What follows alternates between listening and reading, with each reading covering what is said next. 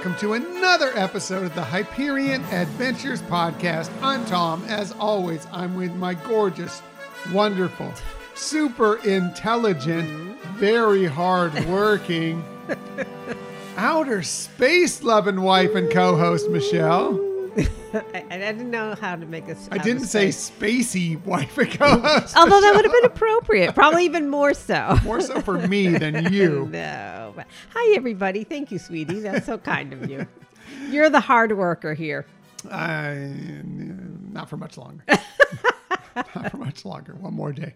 Um, and then we get to go to Disney. Yay! That's exciting. So, Yes. Uh, thank you for joining us today. We are recording this episode, by the way, well, most of this episode on Sunday, August 21st, 2022. We did record a little bit earlier in the week because I actually got a day off. Yeah. And so we took advantage of that and recorded a portion of this show. But most of it's being recorded on August 21st, 2022. And we appreciate that you joined us today. In the future, you can find us most everywhere you get podcasts. However, the very best place to find us is on our own website, HyperionAdventuresPodcast.com. And while you're there, We would love for you to sign up for our newsletter if you haven't done so already. please sign up for the newsletter. You got to see it now. Michelle is taking it over, and it is great. It's all full of Michelleness. Mm. You definitely want to check it out. But it's just another way to be involved in the Hyperion Adventures podcast world. Another and to get some other new out information, too. yeah, Michelle is filling it with her Michelleness information out there. for sure. Well, I like to supplement some of the things that we could go on and on with all the news announcements here. So, and we do because I like to talk. Apparently. what? What? I guess that works for a podcast, but anyways, another great way to be involved with this show is on social media. We're on Twitter at Hyperion Podcast, Facebook, Instagram, and Pinterest at Hyperion Adventures Podcast. If you are on Facebook, come on over and join us for some good, positive Disney energy fun on our Hyperion Adventurers Facebook group. It's a great group. If you're not a part of it, you're missing out on some real good fun and positivity, as Tom said. Yeah, we, we like to post things every day on there, and other people are sharing their adventures and pictures of their lives, and it's just a lot of fun. And we'd love to have you be involved with it. And thanks for everybody who's already involved with that group.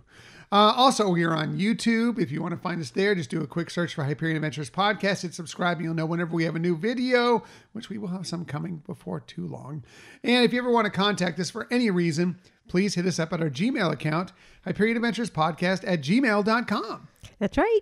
If you want to suggest a topic or something that you'd like to get some more information on, please feel free to use our Gmail for that or just to say hi. If you have questions, anything, you know, that we can do to help with your vacation planning, we love it. Yep, that's what we're there for, and that's what we enjoy doing. We love hearing from all of you, whatever input you want to provide, Right. whether it be, like you said, topic suggestions, you know, your own lists when we do our five favorites, mm-hmm. whatever it may be. Um, we love to hear from you there and also through social media too. It's another great way to be in contact with us. Now, if you want to, if you enjoy the show and kind of want to help us in a monetary way and get a little swag out of it as well, well, there are a couple great ways to do that. One is just right through our Spreadshirt shop. All you got to do is spreadshirt, go to spreadshirt.com and just do a search for Hyperion Adventures podcast. Or you can go to any of our social media profile pages. We'll have a Linktree account there with a link straight to our page. And you can pick up all sorts of interesting items that have our various logos on there, various sizes, colors, stuff for you know you, stuff for the kids, stuff for the whole entire family. And uh, we get a portion of everything you purchase through there. Plus, you get to wear some of our cool swag when you're lounging around the house or when you're out at the parks or whatever. Yeah, and if you've been to that uh, location before, check it out from time to time. It does change with some new items that are offered. They also have sales from time to time with like either free shipping and or discounts. Yes. So uh, please check out all the stuff. there they're like Michelle said, new stuff dropping all the time. If you didn't find something you liked last time, maybe there's something you like this time. So uh, another great way to get some swag is just to become a Patreon member for of our show. You can just go to patreon.com slash Hyperion Adventures podcast and pick a tier that's right for you. We have tiers starting as low as $2 per month and you get swag out of it that way. And, um, you know, we we will have some other stuff coming up in the very near future for our Patreon members. Well, they got a letter this week That's true. that gave them a special treasure. It was link a, to a it special, was a special treasure. treasure map. I matey. X marks the spot. No, it was something different than that, but it was cool. Yeah, I mean, we do really appreciate our Patreon so much. Um, we're not trying to make a profit from this. It's just, you know, it does help cover the costs that that it does take to run a podcast, and so we really appreciate it. And another way to help support us, and it doesn't cost anything, is either doing a five star review with a review attached to it. It's even better, and or tell a friend about our podcast. I'm so glad you brought up reviews because we did get a five star review this week.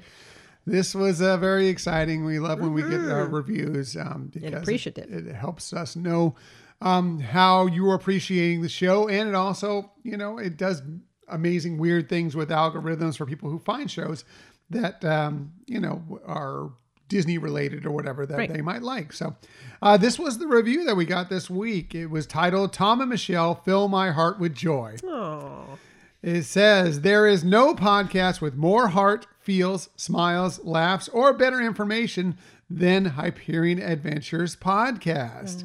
Tom and Michelle have so much positive energy and it is infectious. Covering Disney parks, movies, Disney Plus, Disney cruises, and more, you will not find a more comprehensive Disney podcast out there.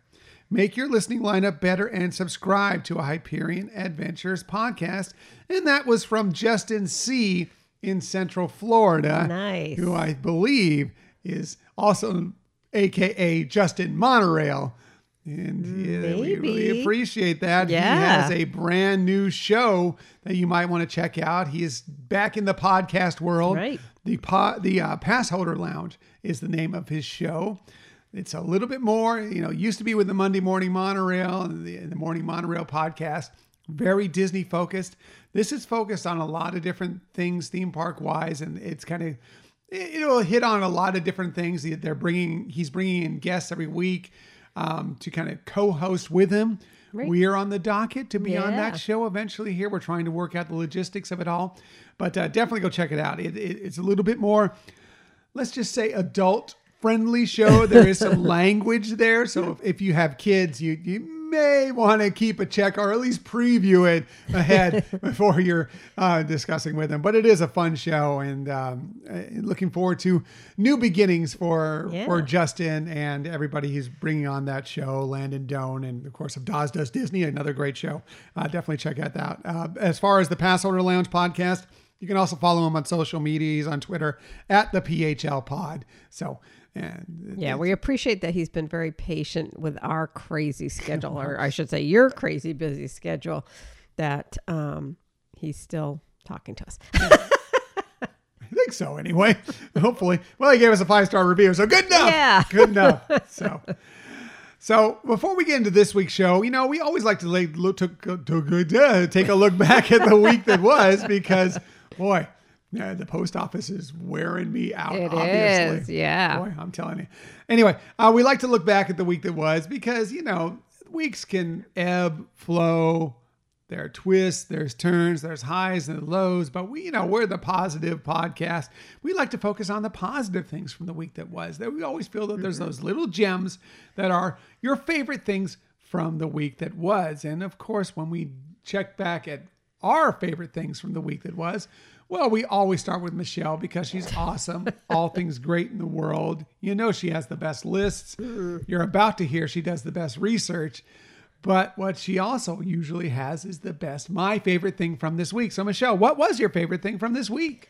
Um, well, my favorite thing, again, there were several, and it was like, what do I say? Which one do I pick? So I'm just going to start out with saying my favorite thing was Thursday because one, it was an unexpected day off for you that we got to spend time together, which was the best. Yes. And as part of that, we also ended up going to the DMV and successfully registered one of our cars in Florida. Going to the DMV, not my favorite thing I from know, this week. but being successful Getting and not, yeah, registered. yeah, not having to come back with and go again, and you know, so well, we do. We still have to get the other car, but you know. yeah, but that's at the end of the year. We would, you know, so But anyways, one, one more step into our Florida residency Right. here. Yeah. but the main thing was being able to have that extra day with you. That was like a, a surprise gift on the day. Yeah, it was a, uh really nice day together, unexpected day together, and I really enjoyed that. We had a, a great time. Um, just you know, and it's it's a, a sign of what we'll be back to in the future here once uh, my job with the the post office wraps up here on Monday.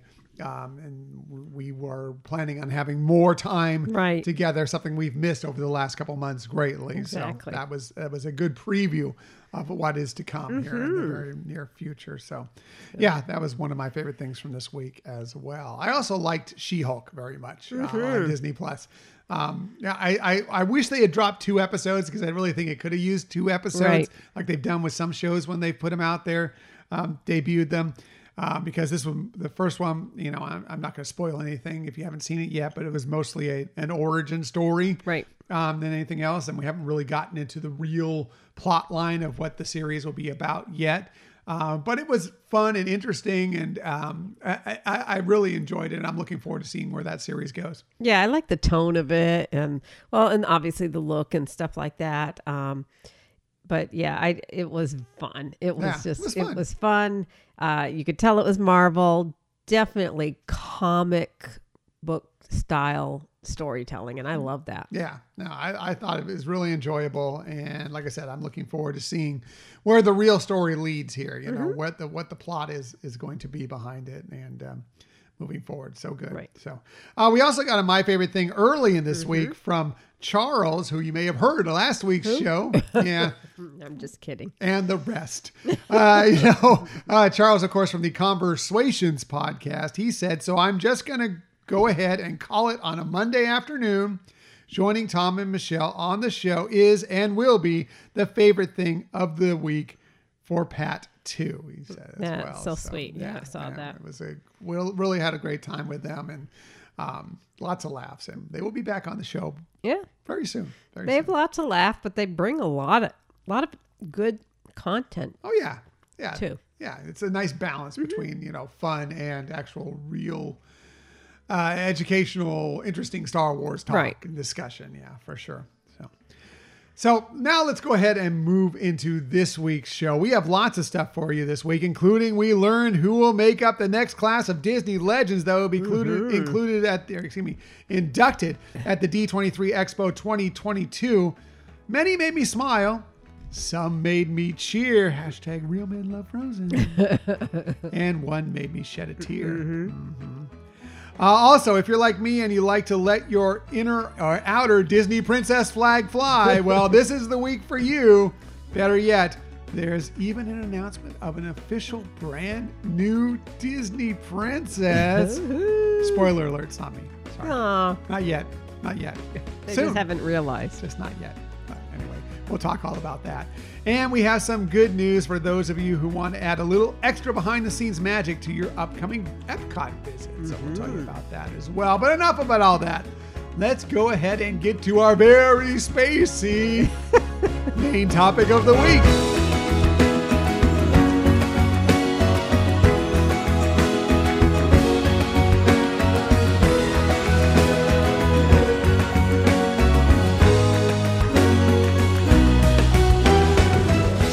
Really fun. I mean, we've moved to the Space Coast within the last few months. That's true. We've been lucky enough to see some rocket launches, like a few of them since we've yeah, been here. it's crazy. And coming up here in just over a week's time, possibly, is going to be one of the biggest launches in a long time coming out of Cape Canaveral. Pretty historic Right. return to So the moon. we're really excited to be able to check that out. But we thought, you know, leading into this, you know who's had a big experience with outer space for years and years and years and decades. and- Right. but Disney has had a huge influence on how people perceive outer space and space exploration and everything.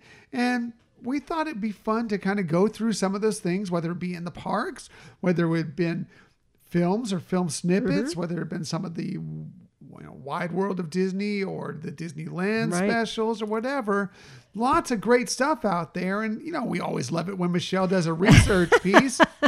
So we thought this would be a great time to talk about Disney and space, kind of a marriage made in the heavens. Yeah, very good. I saw what you did there. so, Michelle, why don't you take it away? All right. Well, thank you. Like you said, I mean, it's just really exciting that uh, after 50 years, I guess it's been, that there's now a resurgence of some activities to go back to the moon. Uh, there's been so much in the recent history, too, about Mars.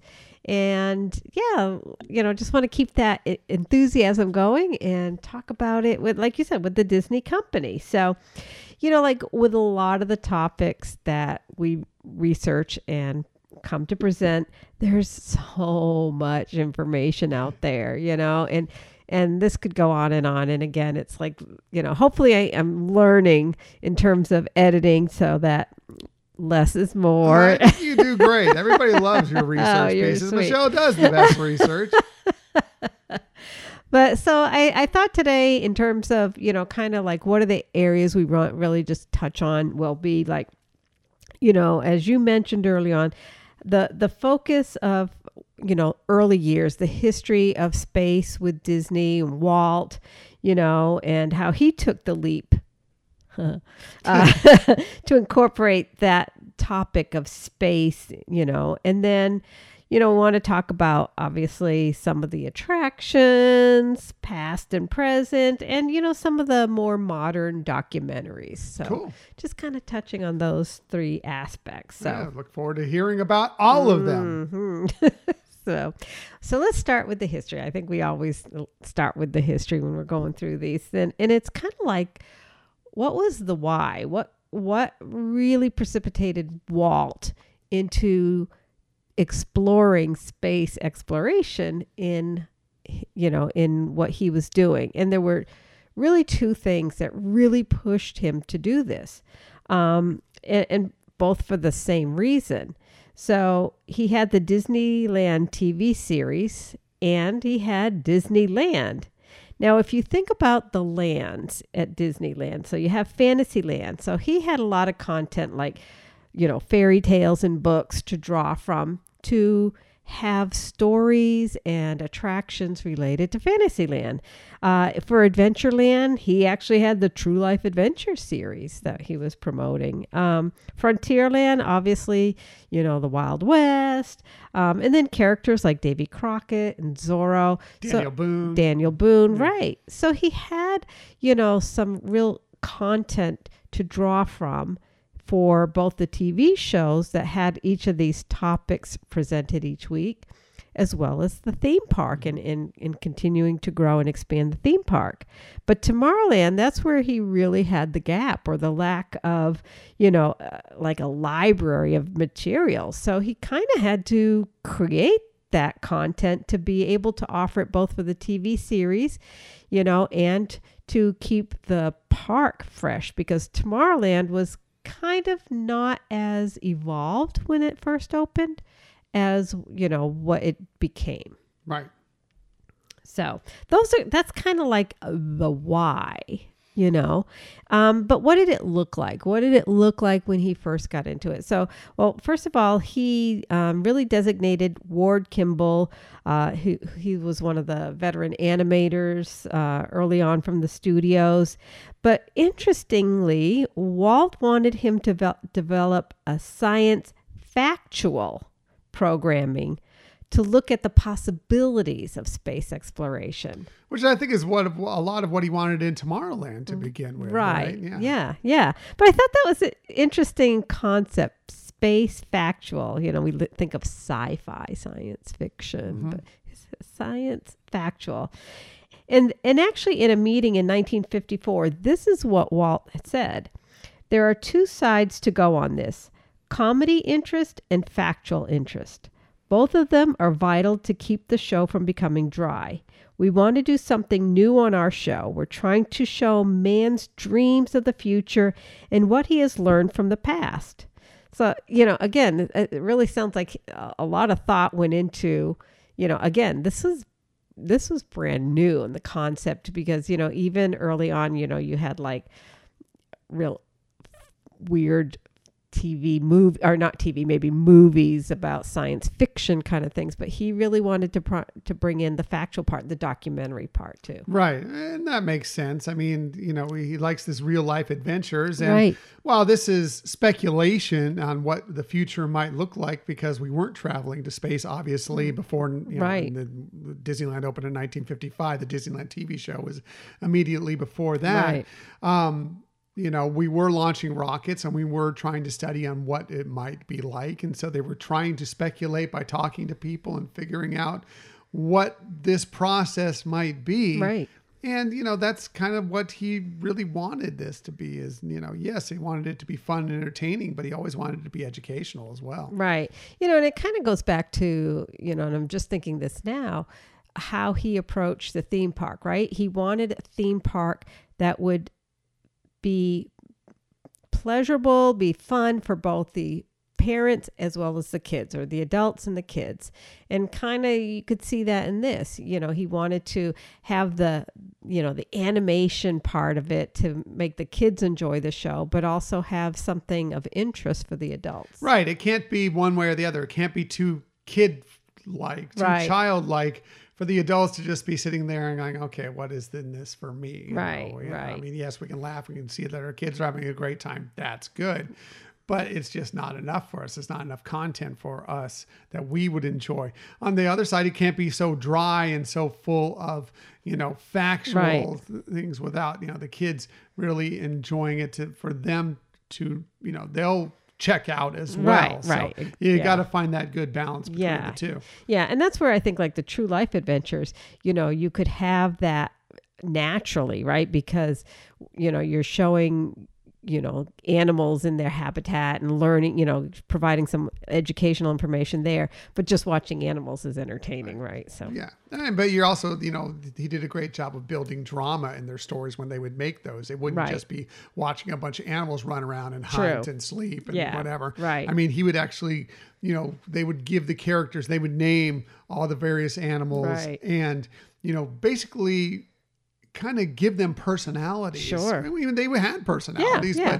but it, it may maybe express those better, and so you are actually become attached to them, and then they would build through editing and you know basically what these animals have in Right. a life by day by day basis, uh, build a drama to build a storyline around them. So it wasn't just eat, sleep. You know, Right. you know, Yeah. roam the savannah or Right, whatever. right. You know, so No, good point. And so, you know, with this topic of space, that wasn't as as organic. So it kind of had to, you know, be worked into. So what they started with, um, you know, under the, you know, really the the direction of Ward Kimball was three one hour programs that they produced: uh, Man in Space, Man in the Moon, and Mars and Beyond. And for these shows, what the what the company did was they actually recruited consultants. Um, they were leading German scientists who were repatriated here to the United States after World War II. Um, you know, specifically for the American aerospace development. Um, so, you know, it seemed like a, a great blend of having that expertise and the expertise of the animators, et cetera, to put together these programs. Yeah, I mean they they have um, they showcase Wernher von Braun and a lot of those. He's one of the most the biggest names in, in Yes. rocket science um, that came over from Germany after World War II and Right. really helped develop Yeah. and expand on uh, the United States and NASA and the United States uh, space program. Right. I'm going to talk a little bit about that in a Oh, sorry. second. No, that's all right. Spoiler You, alert. no, you introduced it very well. So, you know, but um, so uh, you know, as we talked about, these were often a combination of documentary mixed with fantasy or com or comical type of presentation. You know, with what the aliens could look like or do. Um, and in preparation for today's show, we actually watched um, the the more recent of those three shows, Mars and Beyond. So, what were you th- your thoughts of that show? I thought it was fascinating to look at what people thought of you know outer space at that time, what they thought of how we could possibly look into visiting other planets, what planets were accessible that we could visit that were in our solar system. and also you know what would be a since Mars is apparently and um, you know, I, I, think we definitely know that now. It seems the most likely of the next stop outside of the moon mm-hmm. where we might be able to visit uh, a body. Um, that it was interesting to see how they considered a, the process might be during that time. Right. Obviously, we know now. Now we know so much more. Sure. Several decades later, um, that that won't be exactly the process. But right. there were some things that were included in it that you're like, yeah, that is that makes sense, and that is things that they are um, are putting into play right. even now. Yeah. yeah, exactly. You know, um, as I mentioned, there were two others. Um, there was the Man in Space and the uh, what was the other one? Did I say? Oh, uh, Man and the Moon. And by the way, you can see these on Disney Plus, so it's um, you know great way to to see kind of history of you know the the thought process. Um, but as, as Tom mentioned, you know they had some real brain power in there to really bring some educational things to it. So interestingly, Ward Kimball, um, he was he was interviewed in the 70s by a historian, and he, what he talked about was um, the Man in the Moon with uh, Wernher von Braun. I think I'm saying that right. Yeah? Wernher von Braun. Yeah. yeah. He said uh, he looked upon this venture with Disney as a great outlet for his ideas. Um, Ward went on to say that he, Braun, was having a hard time convincing the brass that we should be building rockets.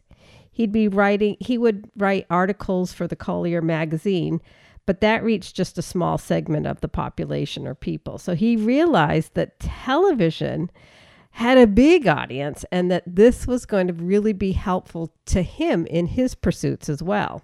And NASA picked that up too. I mean, yes, mm-hmm. I mean, this is one way to get this thing launched.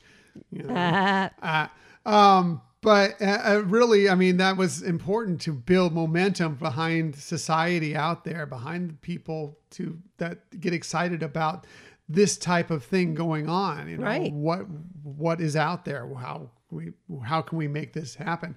And then NASA took that further as they started showcasing the launches you know, between the Gemini mm-hmm. project, you know, uh, first the Mercury, then the Gemini, right. and then the Apollo. You know, we've we've seen it that how they've used television to help the encourage the backing behind this space program and later the space shuttle too right you know and um, then we saw it kind of waver and then now we've gone to more of a uh, privatization of right. the space program True. out there yeah. than more gov- less government funded right right so, but you know, taking into consideration, you know, what the Disney company was doing, who they were pairing themselves up with, you know, it really did have some very interesting outcomes um, and really kind of significant in American history. I know you were just kind of talking about this topic in the sense of projecting momentum for this. So, um, the scientist presented the portrayal of future manned orbit around the moon.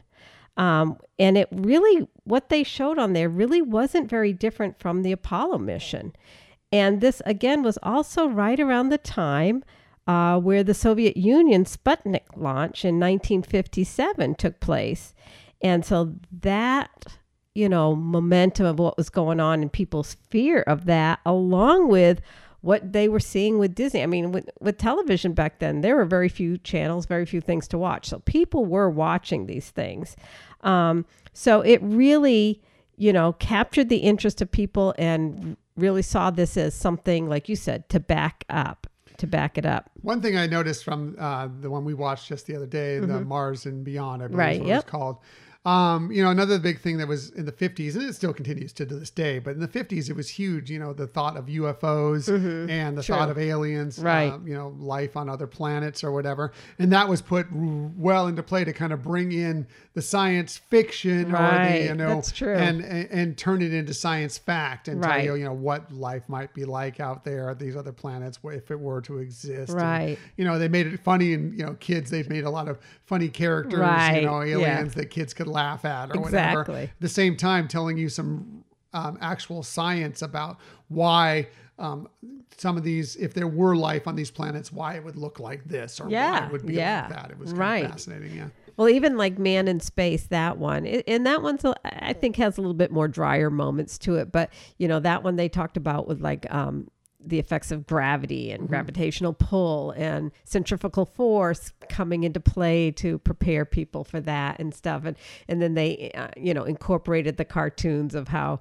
you know people's bodies shift Right. and stuff like that. Pretty funny. But anyways um it it really like i said you know in in the late 50s this was really starting to you know come more to a peak. And um and not just regular audiences people in high places and and i've i've researched this and found it on several very prominent you know trustworthy sites you know with like disney museum family museum and, and other things like that um, actually president eisenhower requested disney's man in space to be screened at the pentagon Oh, really? yeah Wow, fascinating. I know.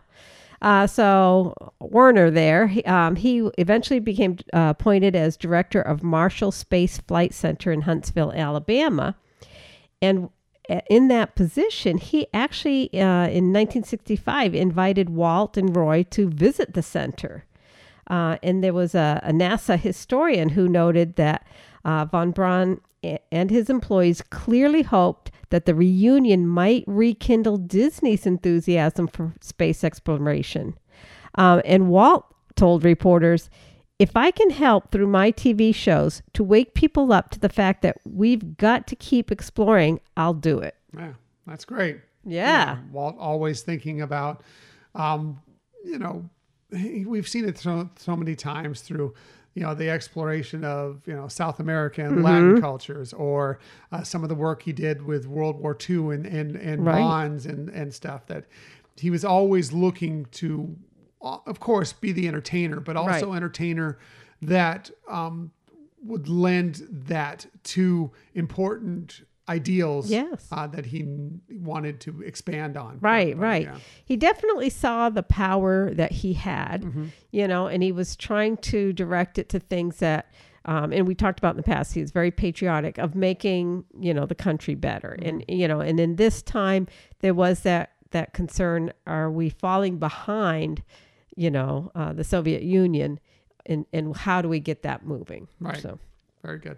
Yeah, yeah. So, um, you know, all in all, I, you know, and, kind of jumping forward, you know, as we know, and, and as you mentioned, you know, we did go to the moon and we had the Apollo um, missions and everything. And it, one of the other interesting things that I know I ran across was that um, Ward Kimball actually received a phone call from Braun uh, when Apollo 8 was in place. And he said, Well, Ward, they're following our script. Mm-hmm.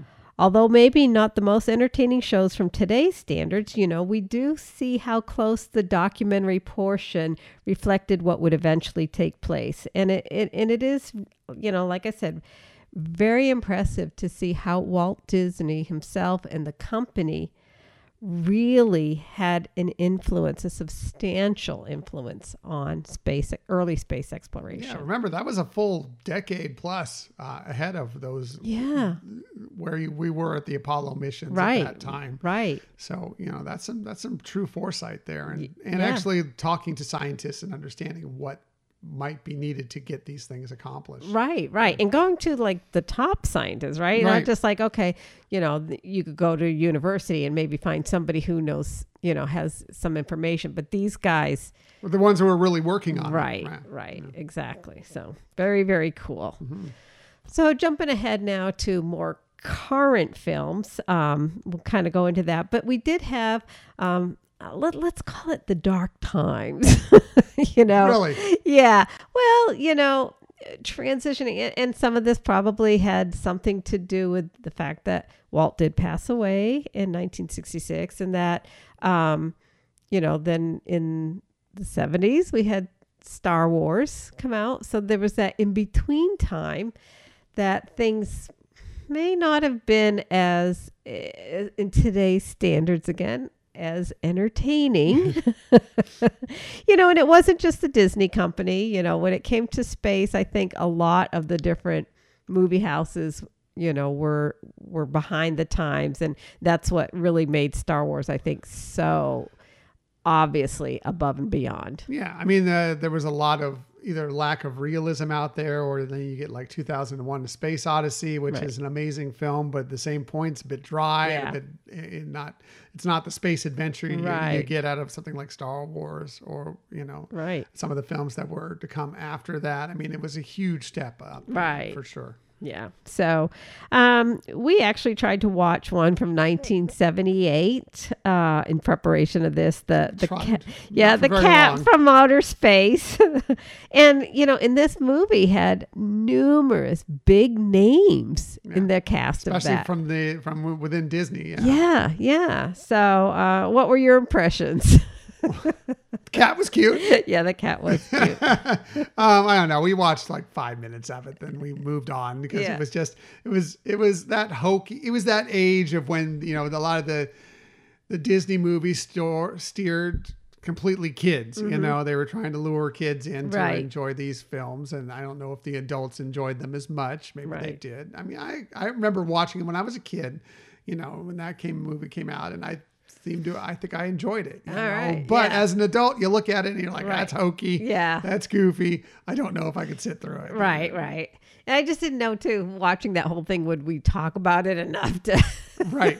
make it worth our investment in the time? But uh, but we have watched more recent offerings related to space exploration or space themed films that you know we've really liked. Um, Nat Geo has some amazing, amazing things that that you all, if you're watching on Disney Plus, have access to, and very, you know, they they kind of obviously not quite as comical maybe as what we saw with Disney, but they they have the the intrigue factor into it, and that, like you said, with some of the other things, they they do bring in the drama. And getting you to know the people involved too so that you have that connection with you know people so whether you're talking like the right stuff or some of these other you know mars explorations and i know we saw one that was you know just really focused on the rover and how that even you know it was kind of like WALL-E it became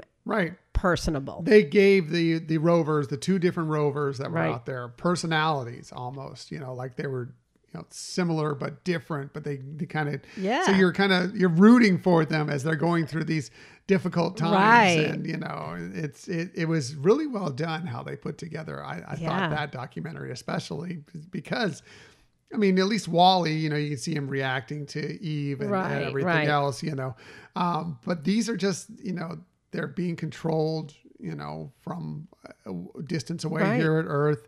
There is no true personality to them. They are just robots out to collect things. Yeah. And yet they were able to make the drama, make the personality when they were creating this documentary. It's really, yeah was really well done. right right totally so um you know we definitely would you know encourage if you haven't had an opportunity to watch some of those they really are like you said they're very well done and and really enjoyable to watch. If you're interested in space at all and some of the stuff that's going on in Mars, you know, because we look forward to, I know we're building towards a a, a possible exploration of Mars, um, Mm-hmm. A human exploration of Mars, not more than just this, but some of the things that have come into uh, play leading up to where we are now and where we will be in the future. Um, that's one of the more fascinating ones, Yeah. I, in my opinion. Yeah. definitely definitely you know and there's one on elon musk that i think is next up on our our watch list kind of thing Yeah, so. kind of the building of SpaceX and Right. everything else, and where they're moving from there. Yeah. Yeah.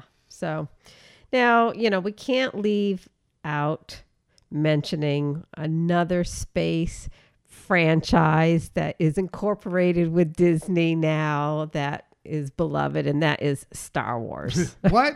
I know. Did I we know. talk enough about that last week? well, that, and that's what, you know, and that's what I have here in my notes. You know, we could really start down this rabbit hole topic, and and but we would be here for hours and hours. You know, so I mean, the main issue that really want to tie in with our theme topic this week is that the Disney company is still embracing the theme of space exploration, um, the curiosity of what different you know entities are out there you know how there are some similarities and you know some of the life struggles are the same as what we all feel you know and, and that it is inspiring new generations you know But, you know, again, showing the influence of the Disney company into space. Yeah, um, I, I think Star Wars is such a huge franchise for people who love outer space, love adventure, and want to combine the two together. Um, it's it's you know it's just it's it's an amazing outer space um, western slash you know samurai Right, type thing. right. I mean, this the combinations are amazing. You know, and then all the different aspects of it, they kind of they look at it in different ways, which I like. Kind of like Marvel's doing. Marvel's Right. doing things like every, every series, every movie, they kind of look at things in a different way, but can tie it together. And I like that Star Wars does Mm-hmm. something very similar now, especially now with the series on Disney Plus. Like Right. we're looking forward to just in a few weeks, Andor coming Yeah. out, and how that looks like a total cool spy slash espionage Right, yeah. um, type series, which is uh, different than anything else that they've they've had Right. um, wi- within the Star Wars community. So, Yeah, yeah. And, you know, and how they use different mediums, you know, so whether we're talking film or, you know, with the animation series and, and even within animation itself, how they have such different styles of animation. Right, right. So, and I mean, uh, you may be about to lead to this too, but you know, talking about Disney and Love and Space, I mean, they just opened a brand new restaurant focused on I outer know, space just right. within the last year in Epcot. You know, so they're still looking to add more of that Yeah. into the equation. And an attraction that has opened in the last couple of months that yes, it's Marvel related, but it is all about outer, Outer space, there as right. well. Yeah, yeah, yeah, definitely. So good points. So speaking of that, I thought we'd be good now to segue into the attractions. Okay. I thought, uh, let's start with a blast from the past. See what I did there? I like it. I know. I like it. So, um, you know, just bring up, a, uh, you know, some of the more, uh, I guess, famous space ones that are no longer available. Uh, there was Rocket to the Moon, and that actually opened at Disneyland four days after the grand opening. I mean, I think we've talked about it the grand in the grand opening that they were struggling with time constraints, so they kind of focused on some of the other areas, and and that one then they had time after that to finish that one off. Um, and there was a similar attraction, uh, Flight to the Moon, that was at Walt Disney World. That one opened about three months after their grand opening in 1971. Uh, but then in 1975, because in reality we had gone to the moon and man was on the moon, uh, they reimagined the flights or the the attractions to be Mission to Mars, and uh, and they lasted quite a few years. They actually um, lasted until 1970, excuse me, 1992 at Disneyland and 1993 at Walt Disney World. And I don't know, uh, for people who may not have had the opportunity to experience, they were both, I guess, very similar. It's just kind of the the genre of going to Mars versus the moons, but um, that it starts where you're in mission control and there's an audio animatronic figure, Mr. Johnson, um, and Mr. Tom Morrow, who give a briefing overview of, of what to expect. And then the guests, the guest crew, are escorted to another room and get ready for the simulated journey to first Moon and then later to Mars. Um, and it was like a circular room, and they had a screen in the middle of the room and one on the the Yeah, ceiling. on the floor in the middle, and Right. and on the ceiling in the middle. Yeah. Yeah, so that you could kind of see both. Um, and then obviously they have something happen. Uh, but before that, it, for the one for the They Mars, had something happen on the ride. yes, That's amazing. I mean, something bad happened. I jumped ahead. So the the one thing that was kind of interesting is they there was an informative part of the trip that they uh, for Mars that they even um, highlighted Olympus Mons, which is the largest volcano in the solar system. And that's also in some of the films and, and featured in some of the films. But right, there's a meteor shower or particles that damage the vi- the vehicle, and then the ride ha- the the guest has to come back to Earth. Yeah. uh, was one of my favorite attractions growing up. I was yeah. a, it was a must do Right. every single time. Yeah. It was a simple attraction. There really wasn't that much to it. You would go through and, like you mentioned, Mm-hmm. um, you would go through uh, mission control essentially, where there's a bunch of audio animatronics telling you the story of of what you're about to go on. Then you go on this is what is supposed to be a rocket, basically the theater chairs. Um, but when you would launch, they would sink like so. It felt like you were like having some sort of Right. G forces as you were taking off, and you're seeing the screens similar, like you know what from what we've seen. And we haven't been to Space 220 yet. We're looking forward to doing that Mm-hmm. very very soon. Um, but similar to what you see in the elevator, from what I've seen out of that, you see the top and bottom of you launching Uh-huh. Oh. or, or going Yeah. up, you know, um, to you know 220 miles up into space. Right. Um, that was similar on that attraction. Um, and then yeah, some you know strange things happen, including something rather hilarious. You know, that's teased actually in Mission Control before you even get on to this thing. Right. Um, but it was just it was a simple attraction, but I loved. I was so wrapped up in the space program and when I was young Mm-hmm. that this was like one of my favorites. Like it, I had to do it. I Yeah. loved it so much. Yeah, me too. Definitely an e-ticket ride. Mm-hmm. I think would be the classification for this ride. But yeah, I agree with you. It it was a blast, and I didn't mean to be ironic with that, but it was really fun. Um, and and like you said, it was interesting watching. You know, like you said, feeling the seats sink and and watching the ceiling one that you're approaching the planet, Right. and then below was, you're seeing Earth become Yeah. smaller. You could see it like I I I didn't go to Walt Disney World as a kid, so Mm-hmm. I only saw it from the Disneyland version. You see basically lifting out of Disneyland, like there's a launch pad at Oh, Disneyland, yeah, that's and right. as you Yeah, would come away, similar. you would see Disneyland and then Anaheim and then California sink away. I'm sure it was the same thing Right, for Florida. yes, it was yeah. Walt Disney World. Right. You know, then Orlando, then Florida, kind of. Yeah, because you were launching went- from those yeah, areas. So that was it's cool. Yeah. yeah. So, are there any other past attractions related to space that you kind of enjoyed or you miss or anything like that? Yeah, I mean, I love Captain EO. Mm-hmm. You know, I think Captain EO. I mean, yes, it's kind of a you know 3D space fantasy Right. more than anything else, but it was a space movie. You know, put Right. together by some very talented people, uh, starring Yeah. you know the the biggest pop star arguably of all time. Right, you know, right, yeah. um, and uh, that was just kind of a, a, fun, fun uh, film to go and check out. And the 3D was cool, and Yeah. the music was cool, and so I, I loved Captain EO. Um, also, the original Star Tours. You know, I think you know. Mm-hmm. Right. Obviously, we know now Star Tours: The Adventure Continues, where it's more 3D, and you're going to all these different. Um, systems within Star Wars and Right. everything but originally it was the same storyline over and over again Yeah. But it was cool, you know. It was fun with Captain Rex there, and he never seemed to. It was always, you know, his first mission. He never seemed to quite get it right. He's always said he'd do better the next time. He never really did, Right. You know. Um, but it was a, it was great to just finally kind of have that chance to live Star Wars Right. in front of you, which you never had to that Yeah. point. It was just movies, and that's it. Right, right. In a very exciting part of Star Wars, too. Mm-hmm. Right. Yeah. Cool. Yeah. Um. Similarly, I, I- you know, I definitely miss the same same ones that you mentioned. Um, here on the East Coast, we also had um, uh, Horizons, which was something that was Right. cool, and and that was that one uh, that was at Epcot, and it's it's actually where Mission Space is.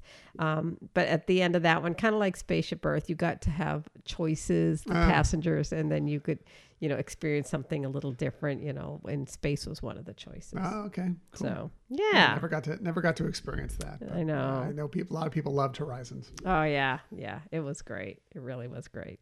Um so let's come to present day now and you know, what are your five favorites? Hmm.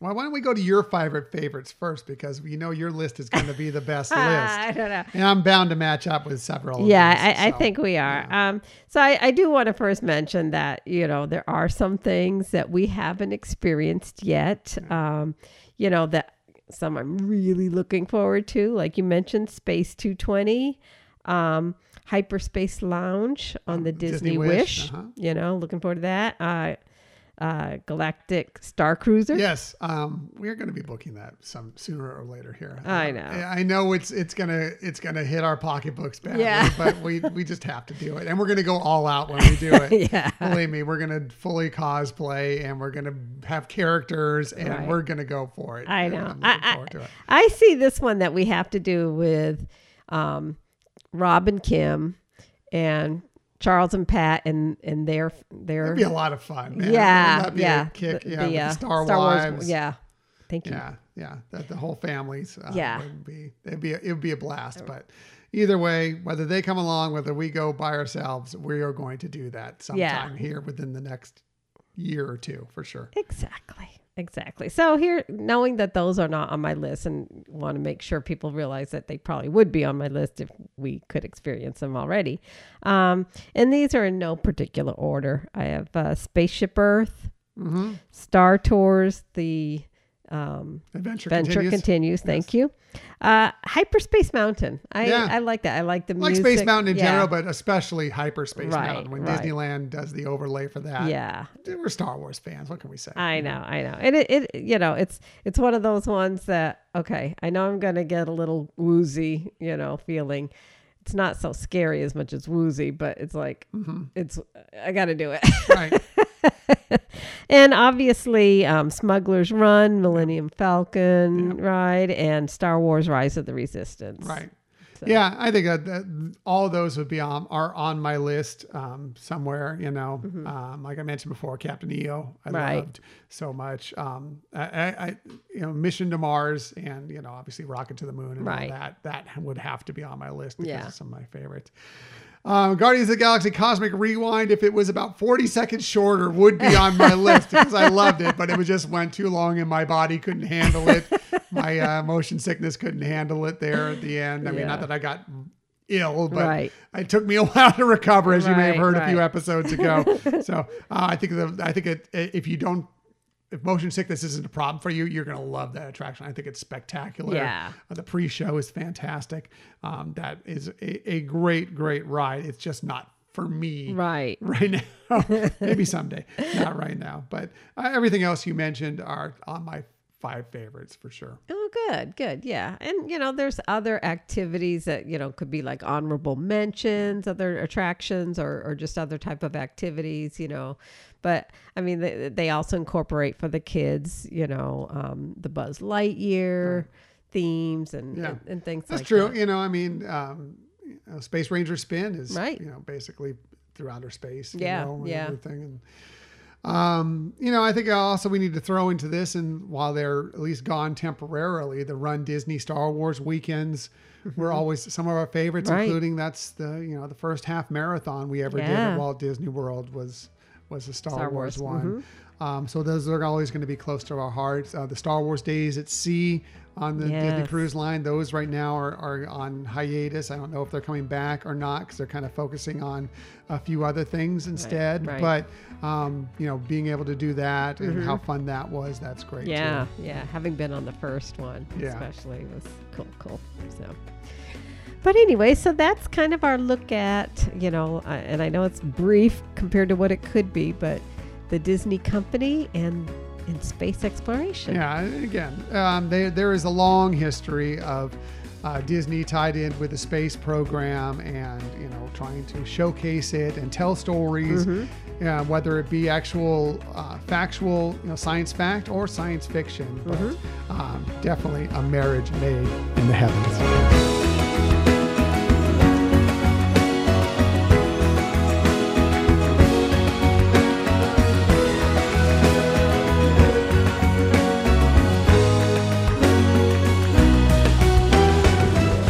Sweetheart. Always great research. Again, I learned new things that I didn't know before going in, and I'm just such a big space fan, that uh, outer space fan, space program fan, that I, it, it always interests me, especially with Disney, is tied to it. Right, right. Well, thank you. I appreciate that, and I think you brought some really good points to the to the discussion. So Thank you. Just a couple. Mostly it was about you. Mostly it was about you, as it always is. so let's go ahead and get to the Disney stories of the week. We have a few for you this week, and I'm going to start with we learned who will make up the next class of Disney legends that will be inducted at the D23 Expo 2022. Less than a month away now, mm-hmm. coming up pretty quickly. This from D23.com. They said D23 Expo, the ultimate Disney fan event presented by Visa, will kick off on Friday, September 9th, with a fantastic spec- spectacle that includes the Disney Legends Awards ceremony and an early look at Disney 100 Years of Wonder, an extraordinary celebration 100 years in the making. The opening ceremony will take place at 10:30 a.m. in Hall D23 inside the Anaheim Convention Center. And the Disney Legends Awards show program, of course, is a 35-year tradition of the Walt Disney Company. Hard to believe. Yeah, it's been a while. I began when Fred MacMurray, who you may remember Mm-hmm. from many things, but also the Shaggy Dog, the Absent-Minded Professor, the Happiest Millionaire, millionaire etc., was honored in 1987. So they're back with more this year. And by the way, you're going to be able to stream this Right, one. live. Um, so you'll be able to check that out, even if you can't make it. Uh, if you can't make it, go because it's amazing to Yeah. hear all these people. They're so excited to be Disney legends, and they should be, and they're all deserved. Um, but if you're just at your home or you know, I'm not going to say you know work, uh, you can stream this as well through D23. So. So here are the 2022 Disney Legends Award honorees. Uh, first off, Don Hahn. You may know him. He joined the Walt Disney Studios in 1976 in the Arts Props Morgue, that's what they call it.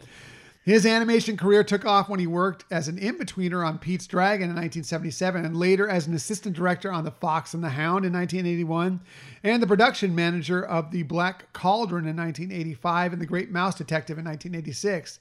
Then he turned to producing on Who Framed Roger Rabbit, Beauty and the Beast, and The Lion King. Of course, his other credits include The Hunchback of Notre Dame, uh, Notre Dame, Notre Dame, uh, The Emperor's New Groove, Maleficent, and the live action Beauty and the Beast. He's done so many great things. If, Right. you, if you know Disney, you know Don Hahn. I actually didn't know he wasn't a Disney legend already. I'm so glad he Right. is. Um, also, um, check out his the uh, documentaries he did. Um, Waking Sleeping Beauty. I was gonna say, I know he's done some other things. Yeah, uh, from 2010, which looked back at the Disney animation program through the Disney Renaissance in the late 80s, early 90s. It's a real um, kind of like we're being very transparent here. Uh, check that out. It's really, really good. And also Howard, another great one. Um, Right. he, he did that just a couple years ago. We de- debuted on Disney Plus. Um, definitely check that out. So, yay. Uh, good for him. Happy he's in. Also, uh, Doris Hardoon, who joined the Walt Disney Imag- is coming in. She uh, joined Walt Disney Imagineering in 1979 as a junior designer, then quickly rose to the ranks to lead designer, art director, and producer on a variety of groundbreaking projects around the globe, including were Epcot Center, Tokyo Disneyland, Disneyland Paris, and Disney's Animal Kingdom theme park, as well as Disney Cruise Line and Disney Entertainment Centers nationwide. Doris left the company in 2000 to pursue other innovative projects, but returned in 2009 to help conceive, design, and build Shanghai Disney Resort. So, uh, Doris, a big name in Nice. with the, the parks that you Right. enjoy or the cruise line that you enjoy. That what what was based, what they're based on. Right, right. She was a big person putting that together. So here's a big name you may have heard in some of Michelle's pieces when we were looking back at the uh, history of Walt Disney World before their uh, big birthday celebration. Uh, Robert Price, aka Bob Foster, is getting in as a Disney legend this year. He began his Disney career in 1956, joined the Walt Disney Productions legal department. He later served as a member of the Park Operations Committee for Disneyland and was promoted to corporate secretary and legal counsel in 1958. Two years later, he was named assistant secretary to Walt Disney Productions and resident counsel for Disneyland. And in 1963, Walt and Roy O. Disney selected Bob to head the land search for their top secret Florida project. Bob took extraordinary measures, measures to ensure the identity of Walt Disney Productions remained classified while initiating and executing the property research and acquisition effort. He acquired 43 um, no, that's not right. I wrote down four. He acquired 43 square miles. I know it was much more than 43 square miles. Actually, I think this is, I copied and pasted this right out of D23. I hope they fixed that. Oh, wow, yeah. So, um, anyway, he acquired a lot of land Right. for the Walt Disney World Resort. Forty-three thousand acres or something like that. Yeah, I think that. it was like 43,000 square miles or something like that. Can't be 43,000 square miles. Right. Maybe it was 43 square miles. That might be right. I was thinking acres. 43 square miles. That might be correct. I was thinking more in acreage. Right. In miles, that might be correct. So, my bad. D23, you got it right, I believe. So. anyway, uh, glad he's getting in. He's, you know, Walt Disney Yeah. World may not exist if it weren't for the things he did. For sure. Yeah. He was brilliant at it. And the fact that how long he was able to keep it, he was able to work to make sure it kept silent. For sure, for sure. Uh, also going in, Chris Montan, who joined the Walt Disney Company in 1984 and within three years was named the Vice President of Music for Motion Pictures and Television. In 1997, Variety named him the Musical Supervisor of the Decade. That's pretty impressive. Yeah. After he oversaw such classic and best selling film soundtracks such as The Little Mermaid, Beauty and the Beast, Pretty Woman, Sister Act, Aladdin, The Lion King, Pocahontas, The Hunchback of Notre Dame, and Hercules. Uh, Chri- Chris was named president of Walt Disney Music in 1999 and was responsible for overseeing music for Disney and Pixar animated films, Disney theatrical, theatrical stage productions, and Disney parks and resorts worldwide. So that music, Yeah. uh, he had a lot to do with it. Uh, music that you know and love. Oh, for sure. Yeah. That's pretty impressive. Yeah. So good on him. Yeah. Talk about a great career. yeah, worthy Disney legend. Another worthy Disney legend, Robert Coltrin, joined Walt Disney Imagineering in 1990 in the show set design group, and over the time progressed through multiple disciplines, including show design, concept design, and art direction, before landing his final role as an executive creative director. Early in his career, he had a hand in the creation of several attractions that uh, have delighted Disney fans for decades, such as Mickey's PhilharMagic, Muppet Vision 3D, the Roger Rabbit's cartoon spin, and more recently, he was a major creative force behind some of the most ambitious projects, including Radiator Springs Racers and Mickey and Minnie's Runaway Railway, and the recent expansions at the Tokyo Disney Resort. So Nice. that's awesome. Yeah, some of my favorite attractions. Yeah. all listed right there. Right. Right. for sure. Uh, finally, let's get to the more of the stuff you've seen on the screen here. We're going to start with you know another show that just ended recently, uh, but they're getting a couple members as Disney legends. Anthony Anderson is going in. He grew up in Los Angeles, and while pursuing his acting career, he continued his education by attending high school for the performing arts, where he earned first place in the NAACP's Act So Awards. Wow. His performance, along with a dedication to his craft, earned him an art scholarship to Howard University. And Anthony had appeared in more than 20 films, and his performance on Law and Order earned him four consecutive NAACP Image Award nominations for Outstanding Actor in a Drama Series. He starred in and executive produced, of course, ABC's Emmy nominated sitcom, very popular mm-hmm. Blackish, Right. winning seven NAACP Image Awards and earning seven Emmy and three Golden Globe nominations for his role as Andre Dre Johnson in the series. He also executive produced and appeared in the Blackish spin off uh, series Grownish and Mixedish. So, Nice. um, very talented Yeah. guy, very funny guy. Yeah, And, yeah. uh, A lot of heart too. very glad he's going in. Mm-hmm. Also, uh, his compatriot in that series, Tracee Ellis Ross, is going to be a Disney legend. She also starred in the groundbreaking ABC comedy series Blackish. The Emmy winning show ran for eight seasons, during which she also served as a producer and director for her role as Dr. Rainbow Bo Johnson. Tracee was nominated five times for an Emmy for Outstanding Lead Actress in a Comedy Series and won the 2015, 2016, 2017, and 2020 NAACP Image Awards for Best Actress in a Comedy Series.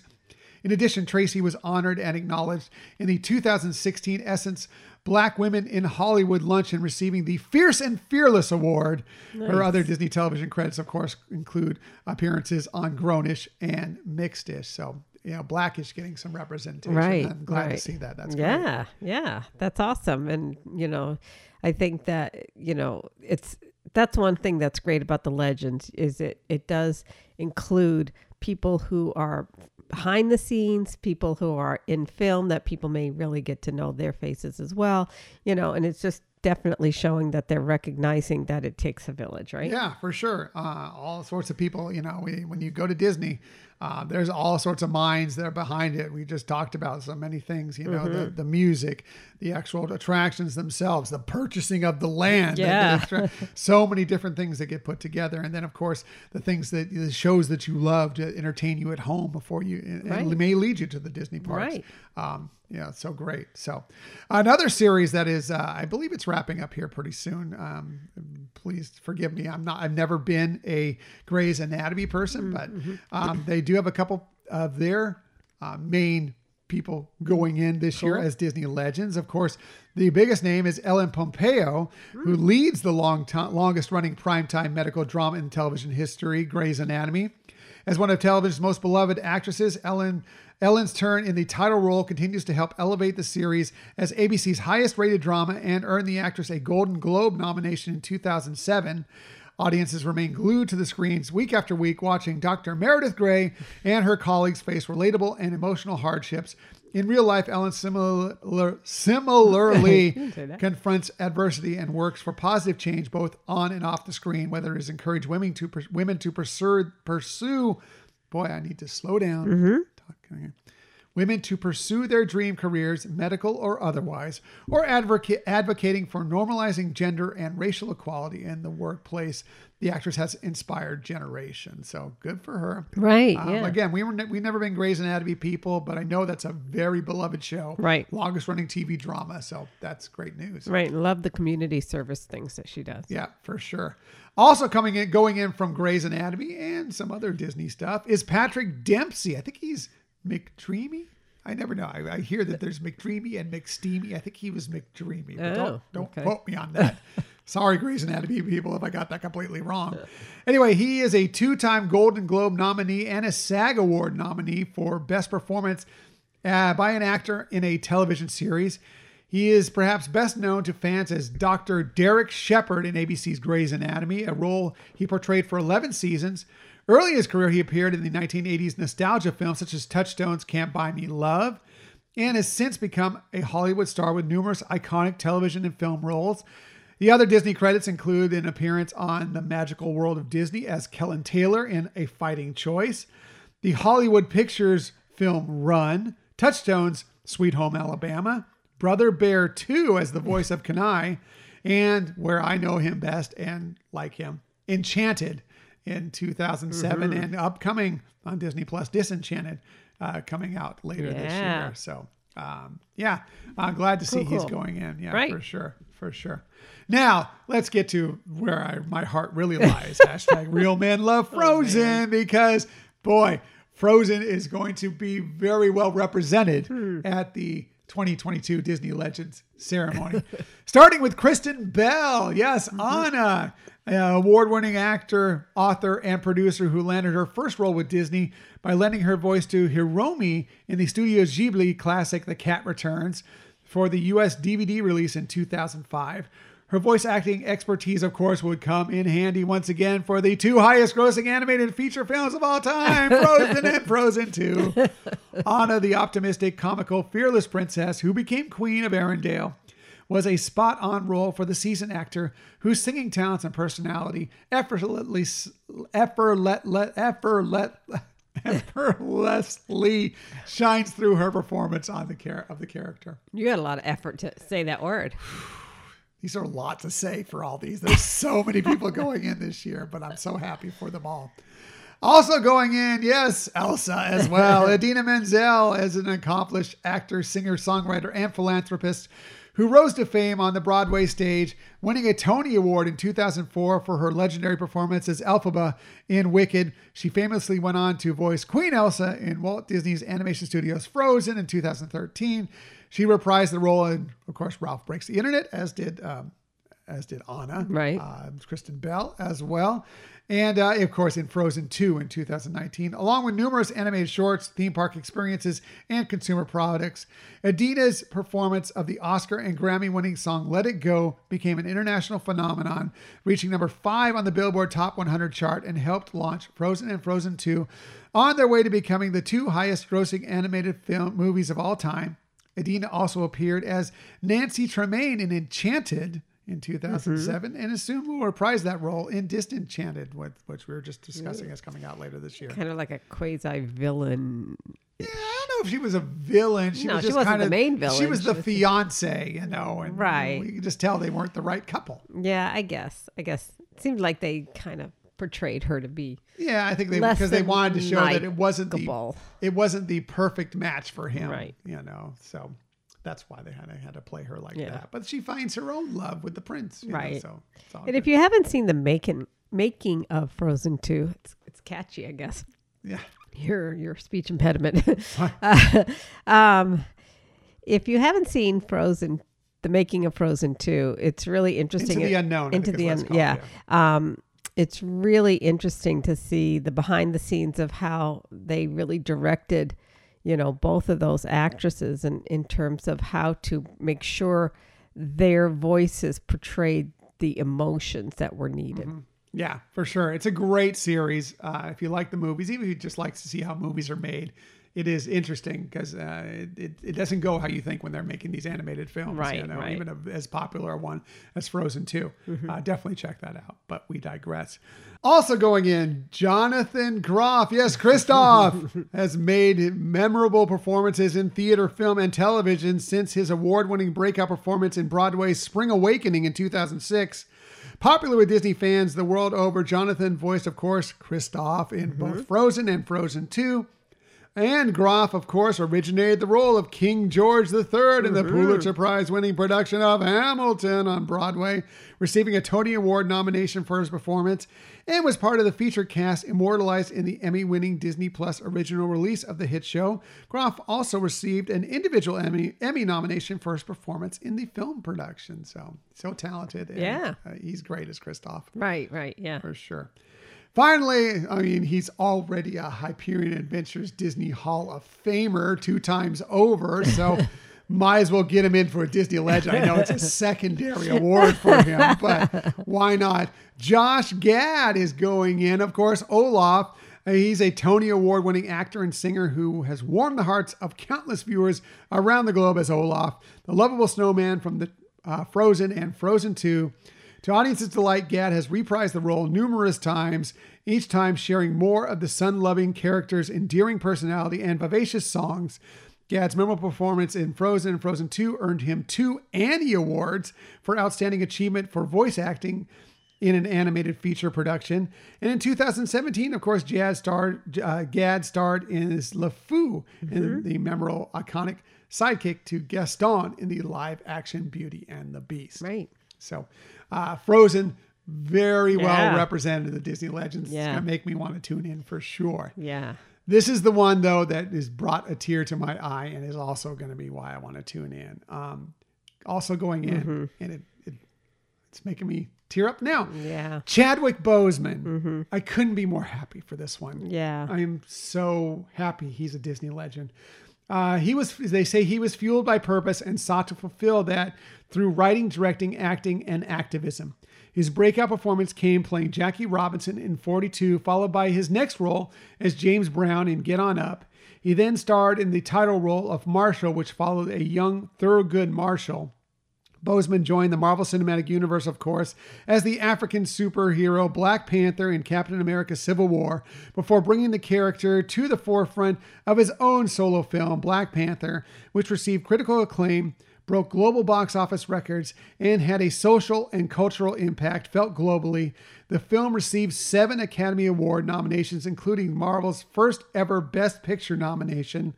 Boseman won the NAACP Image Award for Outstanding Actor in a Motion Picture and the Screen Actors Guild Award for Outstanding Performance by a Cast in Motion Picture alongside the film's ensemble.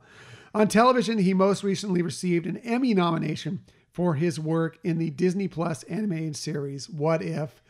Um, it broke my heart when he passed away. I think so many of you, it's the same Right. thing. Stunning. Yeah. Um, such a great person, such a great actor um, that, that did so many great things, and to be taking away from his family, friends, and all of us so early, Mm-hmm. Right. it's just um, it's such a shame. But I'm so glad that he's being getting these awards that he deserves. Right. I mean, he did so much outside of just the film industry. He used his platform to do so much good and to help so many people. It, you know that it was really impressive. And you know, coming from the medical field, uh, the unfortunate passing of him has actually been something that has really put on the map and or I, I'm trying to think of the words I want to use, really made the standard of care for colon cancer screening to change so dramatically. I mean, it, it, used to be, you know, that it was, you know, like 50 and above. And then they started saying, you know, 45, especially African Americans. Um, so, I mean, it, it's just his giving continues. Yeah. And, um, and, and because of him, lives will be saved. Yeah. He was an amazing human being and um, deserves every accolade he mm-hmm. receives. Um, couldn't be happier for this and for his family and for everybody involved, right. but uh, especially for him. So um, that's great. So that's the list of Disney legends going in this year. Sorry, it's a little long-winded on that and stumbling quite through it, but um, it's it's a it's a great list. It's a wonderful, exciting time. Um, love all the Disney legends that come out every time D23 Expo comes around. Moving on, another thing that I love is well this week happens to be something I'm very close to. That's Disney princesses, because if you're like me and like to let your inner or outer Disney princess flag fly, well, this is the week for you. So, and better yet, there's an announcement, an official announcement of a brand new Disney princess, which is exciting mm-hmm. as well. This from the Disney Parks blog. They say all this week they are celebrating the brave, beloved Disney princesses as World Princess Week returns from August 21st, that's today as we're mm-hmm. recording this, through the 27th.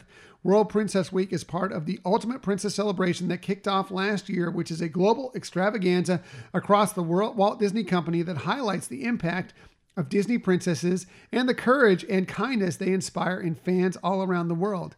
And here we go, making her official debut as a Disney princess this year is Kumandran warrior Raya from the Walt Disney Animation Studios film Raya and the Last Dragon. Raya is now nice. officially a Disney princess. Yeah, very cool. I actually thought she already was. Yeah, yeah, I mean, cool. it was kind of one of those things when the, you when you are in a Disney animated film mm-hmm. and you are a princess, you just kind of assume it, but they right. kind of still have to officially give you the go ahead gotcha. that you are officially a Disney princess. All so, right, yeah, I'm right. Glad that Raya is now a Disney princess. So lots of stuff going on all week at the parks and around uh, Walt Disney World. There's all sorts of stuff going on as far as food to try.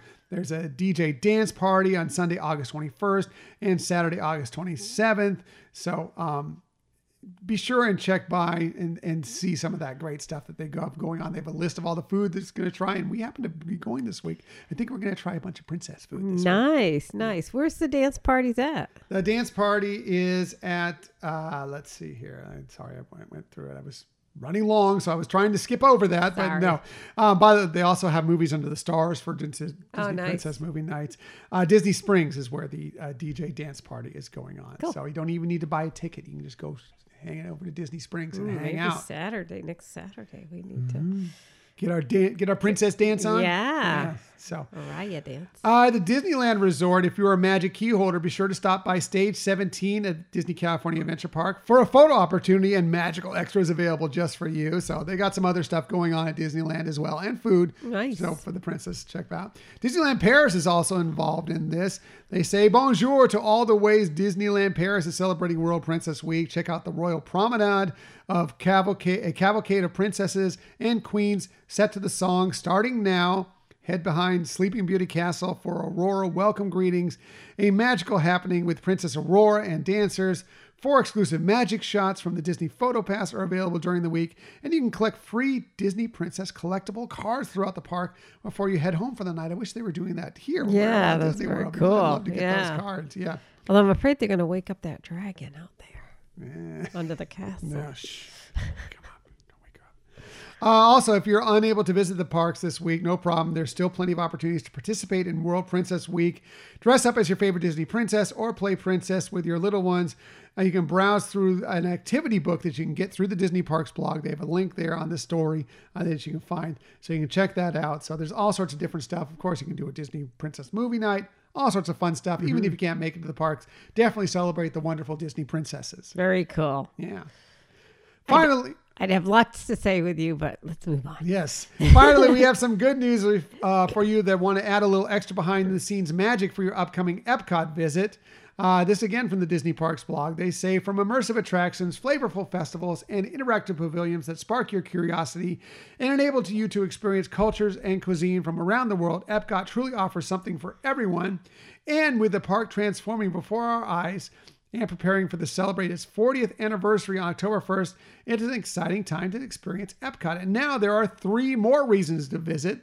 They say they're thrilled to share additional fan favorite tours from their enchanting extras collection are returning to Epcot beginning on October 2nd, adding to and completing the previously announced lineup of highly popular tours returning to the Walt Disney World Resort. Of course, one we've done before is the Behind the Scenes tour is going to Right. be returning to Epcot. That's of course your chance to go behind the scenes with Living with the Land and uh, get an up close and personal view of amazing plants, insects, and fish throughout the uh, four state of the art greenhouses. Um, that's a really great tour. It's not very expensive. Right. Um, it's only an hour, but it's it's a lot of fun. You really can get some interesting uh, knowledge for how they grow these things and and what they do there. Right. And we've done it multiple times, and every time we enjoy it and and learn new things. Yeah, so I highly recommend it if you've never done it. It's only an hour out of your day. Uh, Yeah. go check it out. It is a lot. But they fun. do recommend reservations. They recommend reservations. Sometimes you can get some walk up, but if you can reserve it ahead of time, uh, even better. Also, the Seas with Nemo and Friends, of course, home to more than 2,000 sea creatures, representing over 90 aquatic species, including sea turtles, angelfish, dolphins, eagle rays, and sharks.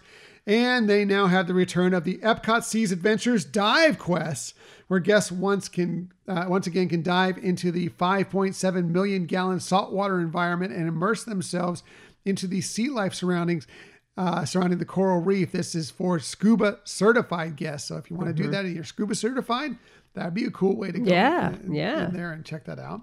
If you aren't scuba certified or prefer to stay on your own sea legs, don't worry, there is a tour for you too with the return of the Epcot Seas Adventures Dolphins in Depth.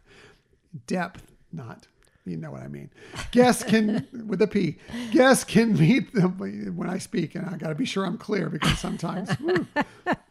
Uh, guests can meet with the bottlenose dolphins at the seas to learn about their complex undersea behavior and talk with experts who work with them every day now. These tours, again, uh, are back beginning October 2nd, but you can start uh, booking reservations beginning on August 22nd. So tomorrow, as we're recording this on uh, DisneyWorld.com or the My Disney Experience app. And as Michelle mentioned before, they do recommend reservations Right, for all right. of these. So.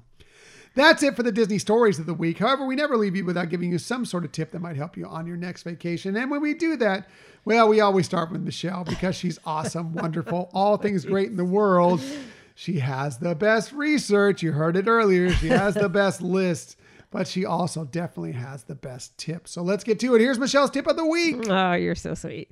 All right, so my tip is, you know, we all know about the free button buttons that you can get at the parks, and um, you know, those are fun, great souvenirs, and they're free, especially if it's, you know, you're celebrating a birthday or an anniversary or somebody's first time to the parks. But what you may not know is for just like a couple bucks, you can go to the um, Ye Olde Christmas Shoppe and have it personalized by a Disney artist. And so, you know, they they have like where you can just get a little something for like I think like three dollars, or or you can get a little pick a few more things and go a little bit more expensive. But I mean, it and it's hard to describe if you you haven't been able to see them, but it, it just it is really cool how they enhance that, you know, whether they're putting your name and some other little, you know, like pixie dust on it or some other little, uh, you know, artwork on it and make it look really unique and beautiful. It's personalized, great, very low cost souvenir for something that could be a very special day. Yeah, just a couple bucks and you can really get it uh, decorated by an artist. That's Yeah. that's a pretty cool thing. Yeah. take advantage of that sometime soon for one of our celebrations. I know, that's what. I was thinking. Yeah. kind of cool. All right, Michelle's tip, always the best tip. Uh, my tip this week is well, it, it may be you know here in August, but believe it or not, Mickey's Not So Scary Halloween Party is already back. So I thought I'd kind of go over a few things costume wise that you may want to know about this if you're planning on going sometime in the very near future. And let's face it, one of the best things about going to one of these Halloween parties is that you can dress up in costume. You can't normally Even do as an that adult. on a day by day basis. So um, you want to take advantage of that. There are some regulations you want to be aware of. If you're 14 or older, you can't wear a mask that covers your entire face Mm-hmm. still, even though you can wear a costume. Can't do that. And your costume must not obstruct others at the event. So you can't have things poking out of it that could you know, hit somebody, or you can't have a thing closed that'll drag on the ground that somebody could trip over, including yourself. Capes that are super long, anything like that. So just, you know, check out the regulations going in. But more importantly, this is what I want to talk about here. Even though this is kind of an autumn event, it's Halloween or whatever, here in Florida, it's still summer. I mean, I know it's summer everywhere, but believe me, the temperatures here in Florida, it's still summer. so, with the humidity, too. Right. Uh, you may want to plan your costumes accordingly. It may not be good to wear that full Chewbacca outfit, you know? yeah. Uh, you want to think about it the, the heat, the humidity. It's also the rainy season. You know, you may want some clothes that like can wet breathe cat. a little bit, you know. Um, you may want to be ready for it in case it gets a little wet out there. So, you know, just kind of think about it, but what, what your costumes are before you go and what you might run into out here. Because the last thing you, want to have a great time at this party. You're spending a lot of money on this party. Last thing you want to do is get halfway through it. You're wearing this costume and you're just sweating or, you know, like eh, it's just, just kind of gross, you know. Have some fun and uh, pick out some fun costumes that everybody will enjoy. Very good tip, baby. Thanks. Thanks. So that's it for this week. Next week, well, as I mentioned already, we're going to Walt Disney World. It's just a two night stay, but we have a lot of fun things planned, including some things we haven't done for a while or have never done, including we're doing a wild Africa trek tour. Oh, you're actually telling them which tour. I was thinking it was going to be a secret. No, we're going to tell you people all about that in case you've ever thought about doing that yourself. That's, of course, at Disney's Animal Kingdom Park. So we'll be recapping that. We also are planning to go back to sci fi. It's Princess mm-hmm. Week, so we'll tell you a little bit about that. We'll be recapping it all for you next week's show. Yeah, we're actually doing our very first theme park view at Bay Lake Tower. Yeah, so we'll tell you what the fireworks are like from there. You know, Right. We're going to get, and actually, it's on a Mickey's Not So Scary night. So we'll get Right, yeah. Halloween fireworks. But the music might be regular. I don't know. we'll have to see what it We'll they see what happens. what they show. It'll yeah. be fun either way. So uh, we appreciate that you joined us today. In the future, you can find us most everywhere you get podcasts. However, the very best place to find us is on our own website, HyperionAdventuresPodcast.com. And while you're there, We'd love for you to sign up for the newsletter. please sign up for the newsletter. Just another great way to be involved in the Hyperion Adventures podcast world. Another great way is to follow us on social media. We're on Twitter at Hyperion Podcast, Facebook, Instagram, and Pinterest at Hyperion Adventures Podcast. If you are on Facebook, come on over and join us for some good, positive Disney energy fun on our Hyperion Adventurers Facebook group. Right. Share in with the the fun that everybody is telling about what they have going that week and things that they're celebrating and it's just a great great group. Yeah, we're all about positive energy, and that group is the same way, all about Yeah. positive energy. So definitely want to check that out. Also, we are on YouTube. If you want to find us there, just do a quick search for Hyperion Adventures Podcast. Hit subscribe, and you'll know whenever we have a new video. And if you ever want to contact us for any reason, please hit us up at our Gmail account, Hyperion Adventures Podcast at gmail.com.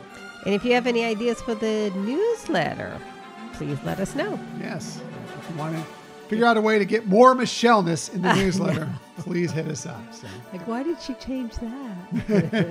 Not at all. People love all the stuff you're doing with the newsletter and with the website and everything else about this show. So that's it. Thank you for listening to another episode of the Hyperion Adventures podcast. We look forward to sharing some time with you again next week. Until that time, I'm Tom, I'm Michelle. and we hope that you have a magical week. Bye.